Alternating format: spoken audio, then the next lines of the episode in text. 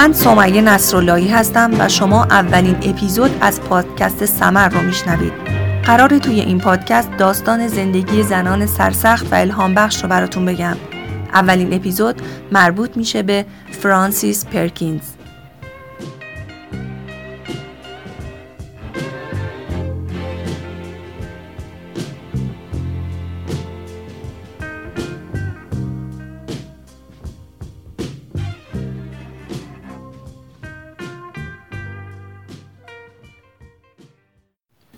اواخر ماه مارس 1911 تو جنوب محله منحتن نیویورک چند تا زن توی خونه کوچیک قشنگ نشسته بودن و حرف می زدن و چای می خوردن.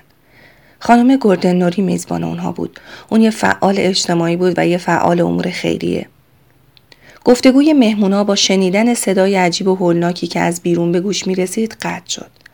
همه تو شک بودن که خدمتکار خونه خبر آورد کارخونه پیراندوزی تریانگل که نزدیک اونا بوده آتیش گرفته.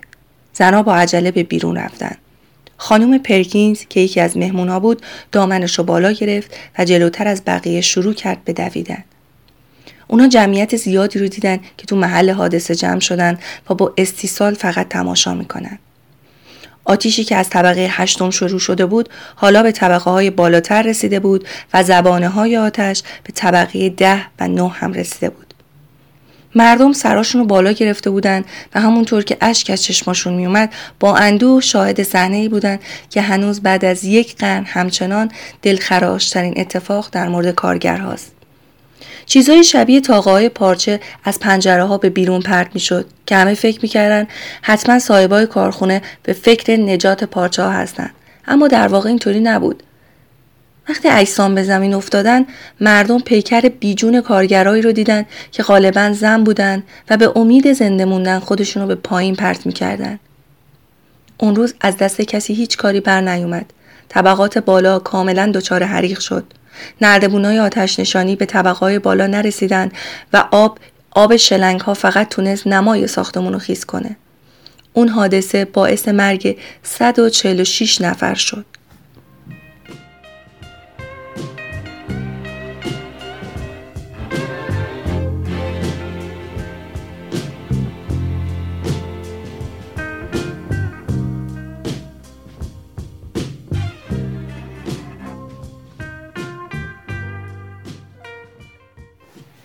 فرانسیس پرکینز متولد آوریل 1880 توی بوستون. اجدادش از مهاجرای پروتستان بودن که اواسط قرن 17 اومده بودن آمریکا. یکی از اجدادش جیمز اوتیز از قهرمانای جنگای انقلاب آمریکا بود و یکی دیگه الیور اوتیس هاروارد یه ژنرال جنگی بود که بعدها دانشگاه هاروارد رو تأسیس کرد. پدر مادر فرانسیس اونو به روش سنتی یانکیا تربیت کردند. صرفجو، جدی صادق بر او راست. در واقع فرهنگی که پرکینز توش رشد کرد خیلی متفاوت از فرهنگ الان بود. بهش یاد داده شده بود توی حرف زدن محتاط باشه اعتماد به نفس داشته باشه و به برابری ایمان داشته باشه. سخت کوش باشه و گله و شکایت رو بذاره کنار. والدینش نسبت به تحصیلاتش خیلی حساس بودند. با این حال دخترشون نمره خیلی عالی نمی گرفت به جاش خیلی تو حرف زدن موفق بود. خوش زبون بود و توی ارتباط کلامی آدم قابل توجهی بود. با همه این احوال فرانسیس سال 1902 وارد کالج مونتالیوک شد. کالجی که بر پایه قوانین سختگیرانه و عجیب بود.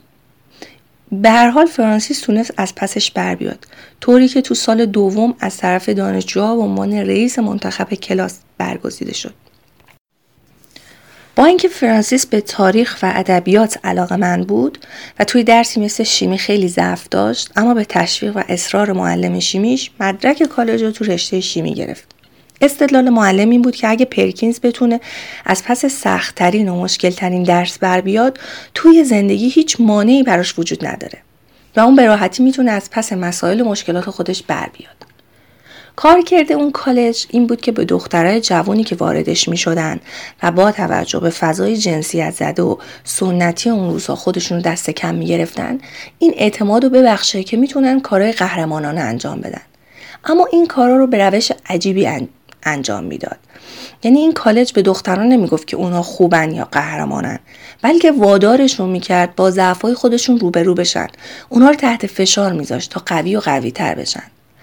پرکینز هم بعد از فارغ و تحصیلی به دنبال یه زندگی قهرمانه رفت. رفت شیکاگو و همکاریش رو با هول هاست شروع کرد. هول هاست یه مجتمع اقامتی بود برای مهاجرایی که می اومدن آمریکا. این مرکز رو جین آدامز و چند نفر دیگه دایر کرده بودند و هدف اصلیشون هم فراهم کردن شرایط متنوع خدمت رسانی برای زنا بود. یه چند وقت که از ورود فرانسیس به هول هاست گذشت اون دیگه تمام وقتش رو توی این مرکز میگذرون چون این مرکز بهش یاد می‌داد چطور باید در مسیر فقر زدایی از جامعه قدم برداده با چه چارچوبی حرکت کنه و چطور جرأت و جسارت بیشتری داشته باشه تا فعالیتاش رو ادامه بده. بعد از هول هاست اون رفت به یه سازمانی در فیلادلفیا که یکی از همون اعضای هول هاست تأسیس کرده بود. توی این سازمان پرکینز تونست 111 مکانی که تحت عنوان آژانس کاریابی زنان مهاجر اونا رو برای استخدام توی مهمونخونه های شبانه اغفال می‌کرد و مجبورشون می‌کرد که فاحشگی کنن شناسایی و افشا کنه. اینطوری که خودش به اونا درخواست کار می‌داد و بعد با دلال ها قرار میذاشت. تمام این تجاربی که فرانسیس پرکینز به دست آورده بود سال 1909 رفت نیویورک و توی اتحادیه ملی مصرف کنندگان به فلورانس کلی ملحق شد توی این اتحادیه اون در مخالفت با کار بچه ها و مسائل غیر انسانی در حوزه کارگری با نهادها و سازمان های مختلف وارد مذاکره شد. بعد از حادثه آتش سوزی کارخونه پیراندوزی تریانگل فرانسیس شروع کرد به سر و کله زدن و مذاکره با قانونگذارای ایالات تا اونا رو قانع کنه یه قوانینی در جهت تأمین ایمنی کارگرها تصویب کنند. تا قبل از این حادثه اگرچه پرکینز در جهت منافع کارگرها کار می‌کرد و حمایت می‌کرد اما همیشه توی اون چارچوب خاص و سنتی که همه می‌رفتن قرار داشت بعد از این حادثه اون احساس رسالت کرد و احساس کرد وظیفه داره و باید پاشو از این چارچوبا فراتر بذاره و به هر شیوهی پیگیر مطالبات کارگرا و حداقل منع استفاده از بچه ها تو فضای کار باشه توی نیویورک پرکینز نحوه برخورد با مردهای مسنتر از خودش رو یاد گرفت و به نکته مهمی پی برد که خودش اینطوری توضیح میده. از آن جریان یاد گرفتم که شیوهی که مردان به واسطه آن جایگاه زنان را در سیاست میپذیرند در حقیقت نسبت دادن آنها با نقششان به عنوان یک مادر است. 99 درصد مردان مادرانشان را می‌شناسند و به آنها احترام می‌گذارند. اون موقع پرکین 33 سالش بود. جسور و سرزنده بود. تصمیم گرفت تو ظاهر و رفتارش یه تغییراتی ایجاد کنه که برای دیگران مادر بودن تدایی بشه. پوشش مرسوم اون موقع زنها رو کنار گذاشت و شروع کرد به پوشیدن پیرنهای بلند تیره. مروارید به خودش آویزون می‌کرد و کلاهای سگوشی میذاشت که مخصوص زنهای مسن بود. مطبوعات بهش لقب مادر پرکینز دادن. کنار خیلی از تلاش ها و اقدامات پرکینز اون بیوقفه تلاش می‌کرد تا ساعت کار هفتگی رو به 54 ساعت کاهش بده. به سران احزاب و گروه های سیاسی نزدیک می‌شد مذاکره می‌کرد و در نهایت موفق شد حمایت افراد مختلف رو جلب کنه. وقتی لایحه پیشنهادی 54 ساعت کار تو هفته به مرحله رأیگیری رسید قانونگذارا یکی از صنایع خیلی بدنام اما تاثیرگذار از نظر سیاسی رو از این قانون معاف کردند کارخونه های قوطی سازی تمام افرادی که برای این قانون تلاش کرده بودند تاکید داشتند که نباید قانون شامل هیچ معافیتی بشه. بنابراین با این تبصره به شدت مخالفت کردند. اما پرکینز این فرصت نچندان کامل و غنیمت شمرد و ازش کاملا دفاع کرد. خیلی ازش خشمگین شدن و تا مدتها بهش دختر نصف نیمه می‌گفتن. فرانسیس اعتقاد داشت تن دادن به قوانین حداقلی راه رو برای گسترش اون قانون و اصلاحش در آینده باز می‌ذاره و این فرصت های هرچند کم نباید از دست داده بشن. وجود این قانون از نظرش سودمندتر از عدم وجودش بود. توی همین روزا فرانسیس پرکینز با بیل ویلسون از مشاورای شهردار نیویورک آشنا میشه و بعد با هم ازدواج می‌کنن. بعد از ازدواج پرکینز نام خانوادگیش رو تغییر نمیده و هرگز نمی‌خواد فعالیت هاش زیر سایه اسم همسرش باشه. برخی سناتورها اعتقاد داشتن عدم پذیرش اسم همسر از طرف پرکینز رادیکال بودنش رو نشون میده. چند سال بعد از ازدواج اونا صاحب پسری میشن که کمی بعد از تولد میمیره و تاثیر خیلی بدی بر پرکینز می‌ذاره. بعد دخترشون سوزانا به دنیا میاد که توی همین مدت ویلسون دچار بیماری روانی میشه و مدتی بعد پرکینز اونو به آسایشگاه منتقل می‌کنه.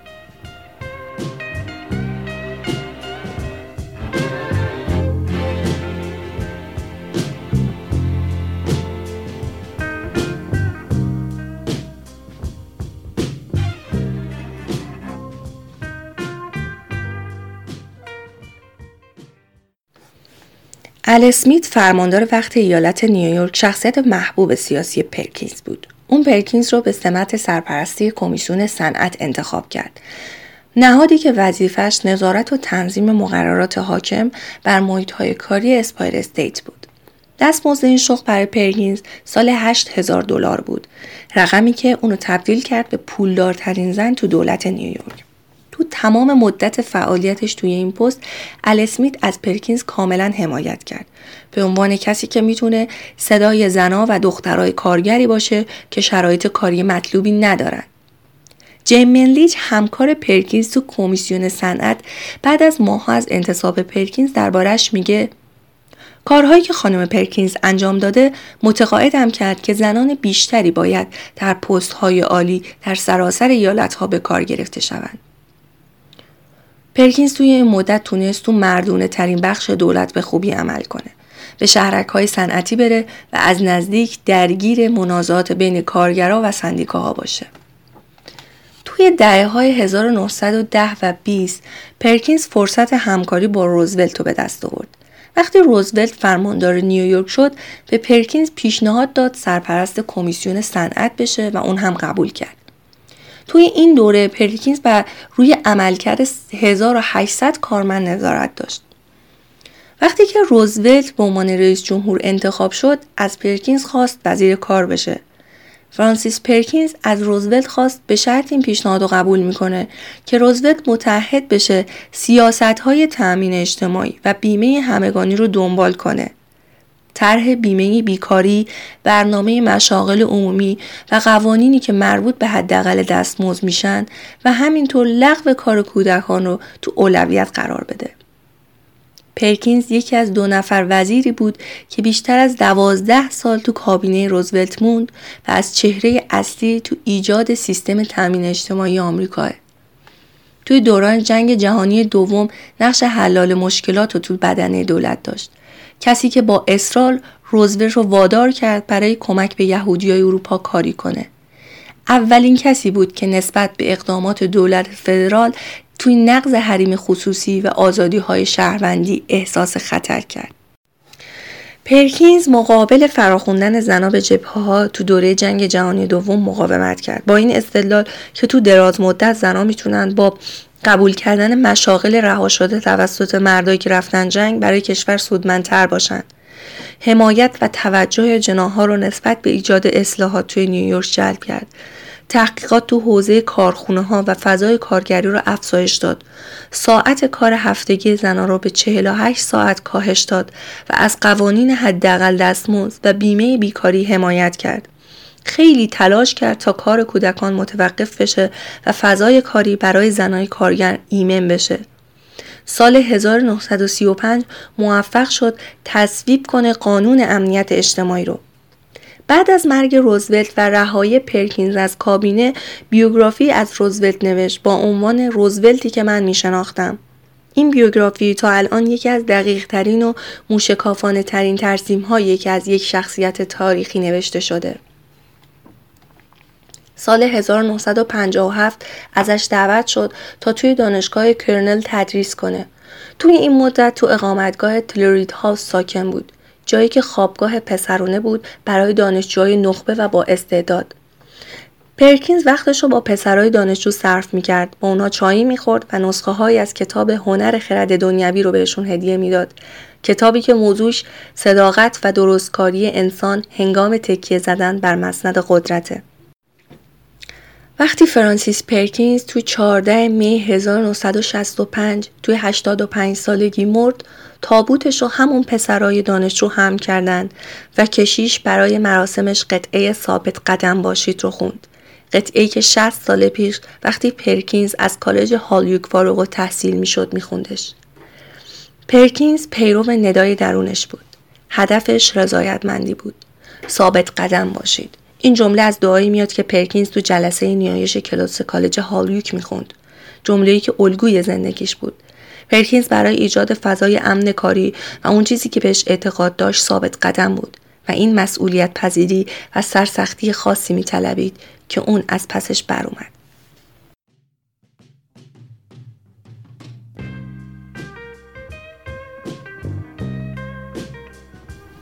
ممنون که به سمر گوش دادین.